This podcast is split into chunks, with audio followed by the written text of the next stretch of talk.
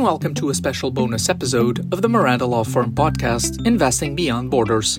This is a bonus podcast expressly dedicated to the ongoing conflict between Russia and Ukraine.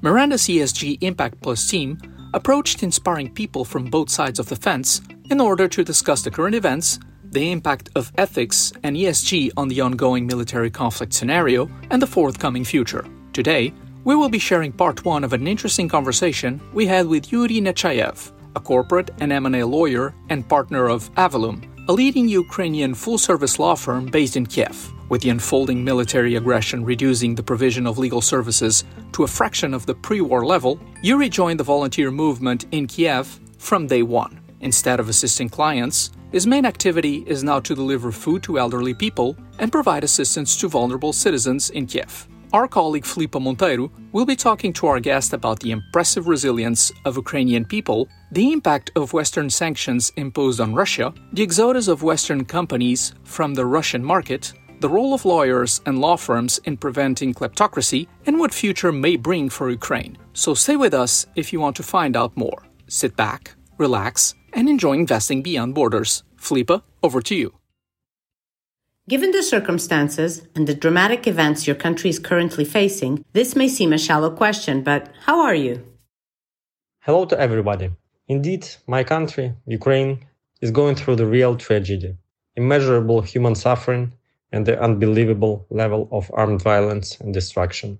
Starting from 24th of February 2022, the armed attack of Russia has already resulted in 3,776 civilian casualties in our country, out of whom 1,563 killed, including 167 children, and 2,213 injured. By the time you will hear this podcast, these numbers will grow. This is on top of thousands of civilian victims of the Russian war against Ukraine in Donetsk and Luhansk region since 2014. I am now in Kiev, I am safe and sound, relatively, of course.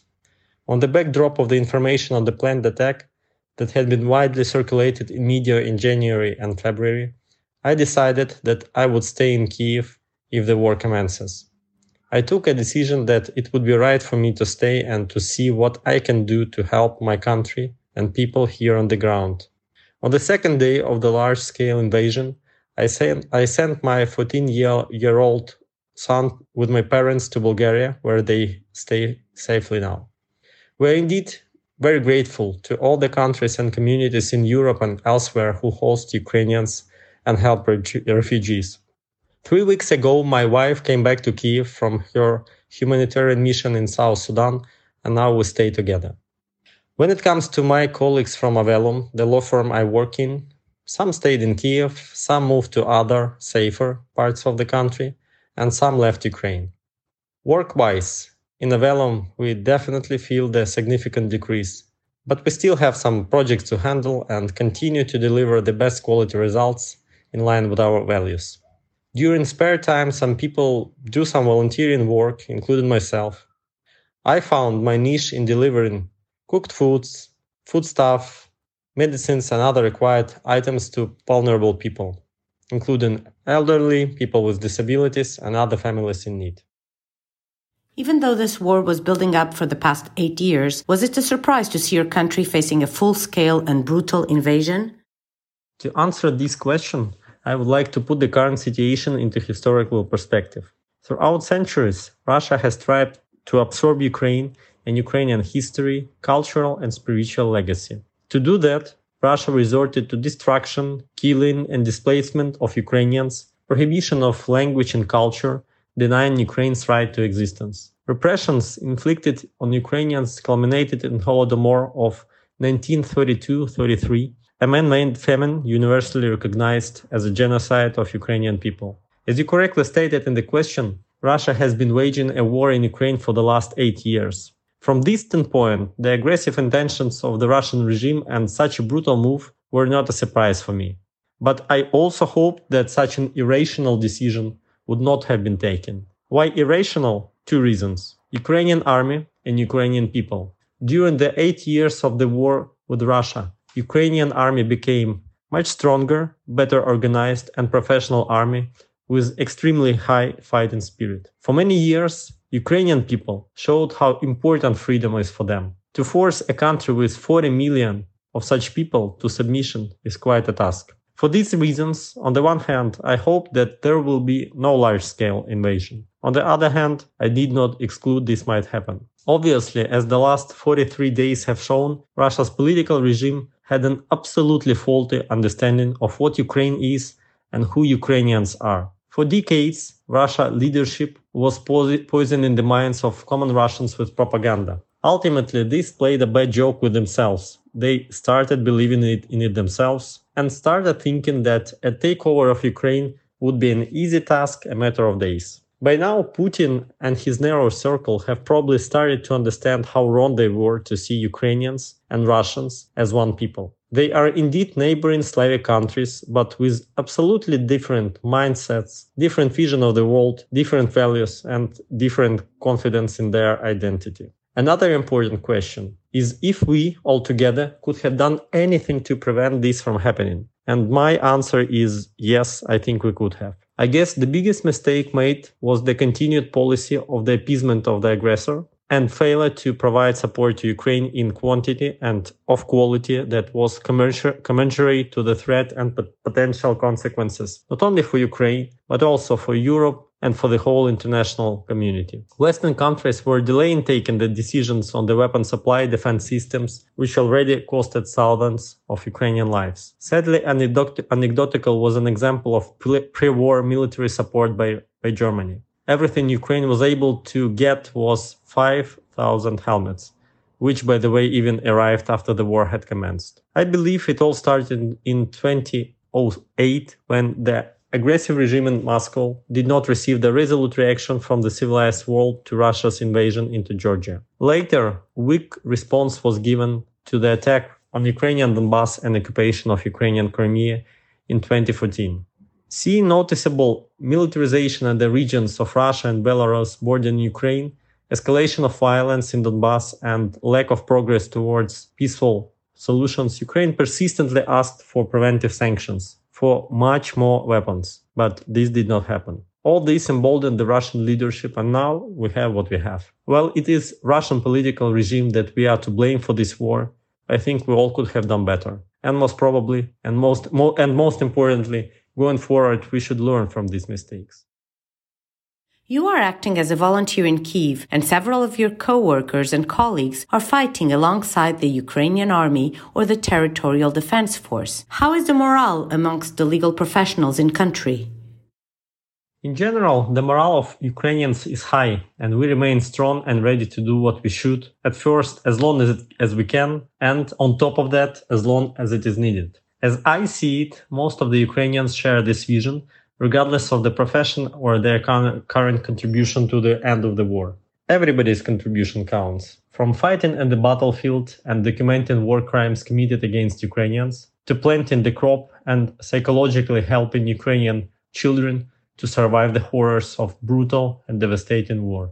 Again, going beyond the legal profession, I have been so proud to see that Ukrainians, facing these deadly threats every day, being stretched by all the difficulties and risks they still continue to show a high level of self-discipline, self-organization, and mutual support of truly exceptional caliber. People have great confidence in armed forces, territorial defense, and law enforcement agencies who are really seen as actors of protection and support. Common people comply with the introduced rules and treat the imposed restrictions, for example, curfews, verification procedures at the checkpoints with understanding and cooperation. Out of this high morale, unity, and the understanding of how important is everyone's input in the common good, come out many volunteering and private initiatives that try to ensure that nobody is left behind, especially the most vulnerable and those in need. This is our national idea these days freedom and human life as the highest values. Several international bars, legal associations, and law firms reacted quickly by expressing support, contributing to war and humanitarian efforts, cutting ties with Russian clients, and closing offices in Russia. Was this a surprise, or were you not expecting anything different? How has this wave of international private sector support been received in Ukraine? Despite widely spread Russian propaganda, for which, by the way, Russia has spent billions of euro, During the last several months, the world has been receiving information on the situation of Ukraine and, put, and people could shape their opinions on this war and the humanitarian crisis. Therefore, I did expect the universal condemnation of the Russian aggression itself, as well as the brutality of the Russian troops' conduct towards Ukrainians. For me, it was not surprising, but rather a natural reaction when legal businesses started to leave the Russian market, closed their offices, and cut ties with clients from Russia. All Ukrainian lawyers highly appreciated this step. By doing so, my foreign colleagues demonstrated how to adhere to professional ethical standards and that they do not want to be a part of the war machine of Russia, killing and injuring civilians, including children, women, and elderly in Ukraine. I was glad to see that such principled position of legal professionals generally coincides with the position of other civilized businesses. Several lawyers and law firms are being accused of, over the years, enabling kleptocrats to carry out business in the West, launder ill gotten gains, and ultimately directly or indirectly supporting autocratic and corrupt regimes. In your view, should the operations of these business actors be prevented by enacting stricter corporate and banking rules? Should law firms be required to strengthen internal business and compliance policies and KYC procedures? To these questions, my answer is absolutely yes. Law firms should be obliged to strengthen compliance standards. Likewise, stricter rules should apply to the operation of business actors when it comes to prevention of money laundering and support given to autocratic and corrupt regimes, often lacking legitimacy at the first place. This understanding and the applicable rules should be underpinned by the effective accountability mechanism. In other words, it is critical to ensure that businesses getting profit from such doubtful operations inevitably incur losses and are disincentivized from even considering engaging into such activities. Ukraine submitted a membership bid to the EU. Apart from the political significance of this move in wartime, do Ukrainian citizens massively support the possibility of Ukraine becoming an EU member state? If so, what do you think are the main drivers behind this support?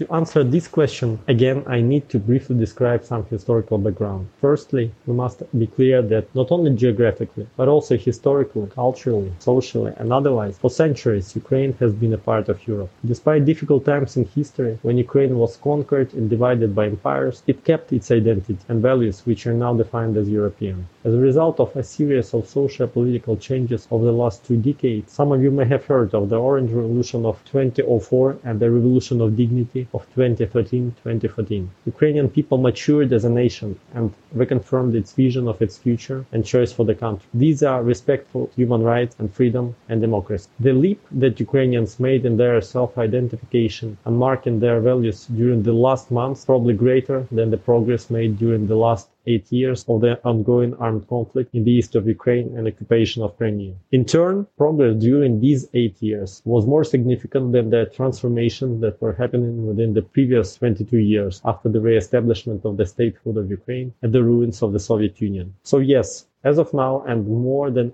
than ever before, Ukrainians do support the possibility of Ukraine becoming an EU member state. As such, the aspiration of the Ukrainian society to be a, to be formally a part of the European family is dictated by the desire to reaffirm Ukrainian European identity and adherence to our core values. In addition, Ukrainians see joining the European common space as the access to opportunities for our further development and as a platform for unlocking our people's great potential. Here, we are seeking to contribute to common good rather than only consuming or benefiting. So joining the EU is not an aim in itself. It is just a move that facilitates removal of the existing barriers for Ukrainian people and goods and services produced by Ukraine. Adhering to the EU is subject to compliance with several strict requirements, and President Zelensky's appeals for a quick membership may not be a real possibility. In such a scenario, in your view, what could be the best way forward? Should the EU implement interim procedures enabling Ukraine to meet the required standards in a shorter period of time? First, I would like to clarify that President Zelensky's appeal for a quick membership did not come out of the blue. Ukraine signed the Treaty of Association with the EU back in 2014, which was preceded by a long history of relationship and Ukrainian effort to accelerate much needed reforms. For years, Ukraine has been a priority partner of the EU within the Eastern Partnership and the European neighboring policy. Since 1997, in the frames of the joint summits, Ukraine and the EU have been confirming the European aspirations of our country and every year marked the progress made in various domains towards the expected outcomes. Despite various external pressures and internal challenges, especially within the last eight years of Russian war against Ukraine, Ukrainian people were steadily following the way of reforms and building strong civil society and state institutions. The pathway of reform continues. To name but a few, the reform of judiciary, police, prosecution office, tax system, deregulation. As a corporate lawyer, I may confirm that the corporate legislation of Ukraine is state of the art and very,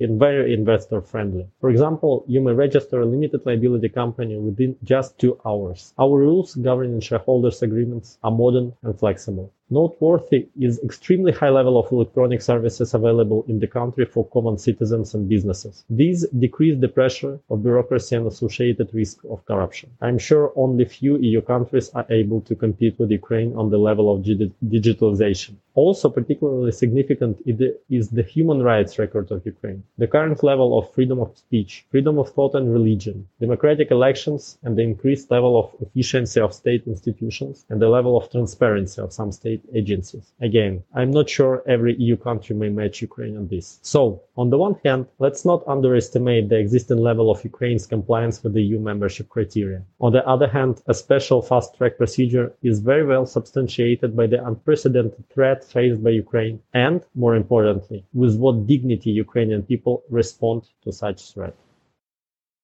Thanks, Filipa, and thank you, Yuri, for sharing your thoughts with us in this episode of Investing Beyond Borders. We hope you enjoy this content and found something to reflect about wherever you are. Join us in two days' time for the second part of our conversation with Yuri Nechayev. Throughout the year, we will be bringing you more news and content related to the work carried out by our ESG Impact Plus team. Stay tuned to this podcast, to our website and LinkedIn page to hear more from us on these important issues. This podcast was brought to you by Miranda Law Firm. You can find out more about our worldwide activities and assistance to investors at www.mirandalawfirm.com. This episode was presented by Filipa Monteiro from our Lisbon office and Luis Miranda from the Houston office. Technical support is provided by Hugo Ribeiro from our communications department. All content is subject to copyright and protected by law.